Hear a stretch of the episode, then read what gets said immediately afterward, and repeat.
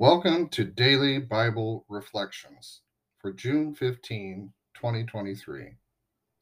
I'm Reverend Tim Ehrhardt. Today's Old Testament lesson comes from the book of Genesis, chapter 21, verses 1 to 7. From infertility to laughter. The Lord was attentive to Sarah just as he had said and the Lord carried out just what he had promised her. She became pregnant and gave birth to a son for Abraham when he was old, at the very time God had told him. Abraham named his son, the one Sarah bore him, Isaac. Abraham circumcised his son Isaac when he was eight days old, just as God had commanded him. Abraham was 100 years old when his son Isaac was born. Sarah said, God has given me laughter. Everyone who hears about it will laugh with me. She, she said, Who could have told Abraham that Sarah would nurse sons? But now I've given birth to a son when he was old. Abram and Sarai had settled into an uncomfortable comfortableness. They lived in Ur of the Chaldees, childless, and past childbearing years. I'm sure they expected to live out the rest of their days in the land they had grown up in. But then God shook things up. The Lord comes along and calls the two of them to leave their familiar country and go to a new land. Along with the calling came a promise of making them the progenitors of a great nation and the heir would come from their own biological bodies. It did not all happen at once, and there were lots of questions. Each time Abraham brought up the issue, God simply restated the promise. Abraham and Sarah were understandably, at some points, impatient and took matters into their own hands, which is how we get Ishmael, a son from Sarah's servant, Hagar. After Hagar gave birth to Ishmael, God informed Abraham that his heir will be born from Sarah, which, again, understandably, evoked laughter. It was downright far fetched to imagine a 100 year old man and a 90 year old woman giving birth to a baby.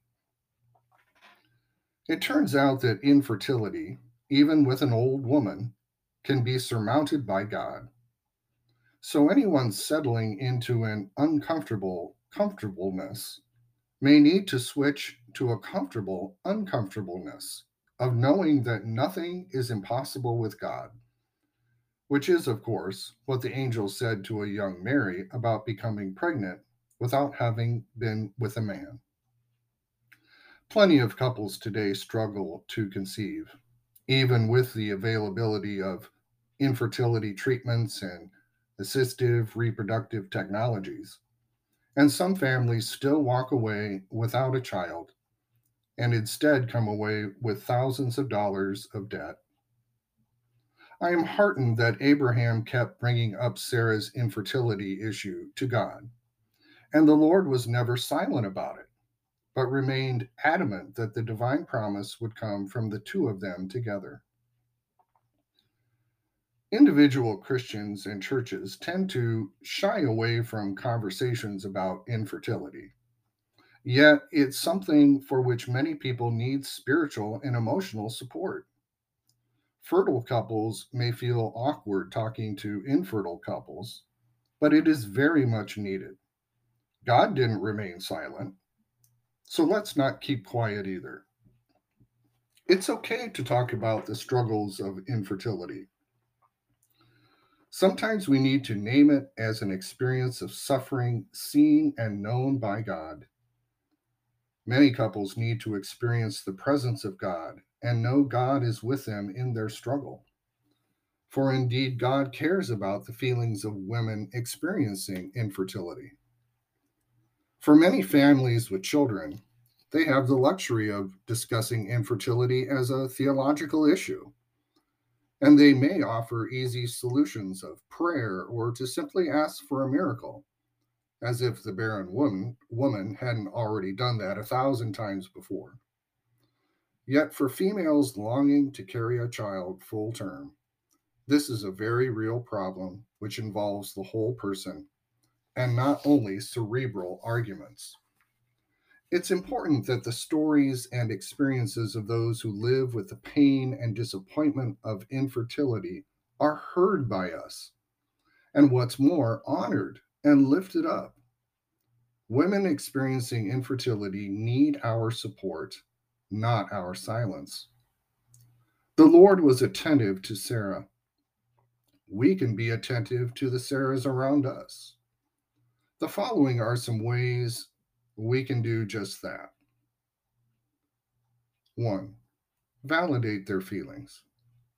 Many women with infertility do not share their struggles with family or friends. This secrecy may lead to feelings of depression, anxiety, low self worth. Asking open ended questions like, How can I best support you? or What can I do for you during this time? Shows that you want to understand their situation and are willing to have some helpful dialogue. Two, ask, don't assume. Constantly trying to figure out if someone is pregnant can be upsetting for a person with infertility. Just give them grace and space to talk. If you want to know something, ask, but never try to pull information out of another person. Three, don't minimize their situation. Statements such as, it will happen soon enough, minimize the pain and sorrow a couple may be experiencing and being overly positive about a situation doesn't help. Acknowledging the uncertainty is more helpful than giving a false sense of hope. Four, don't compare.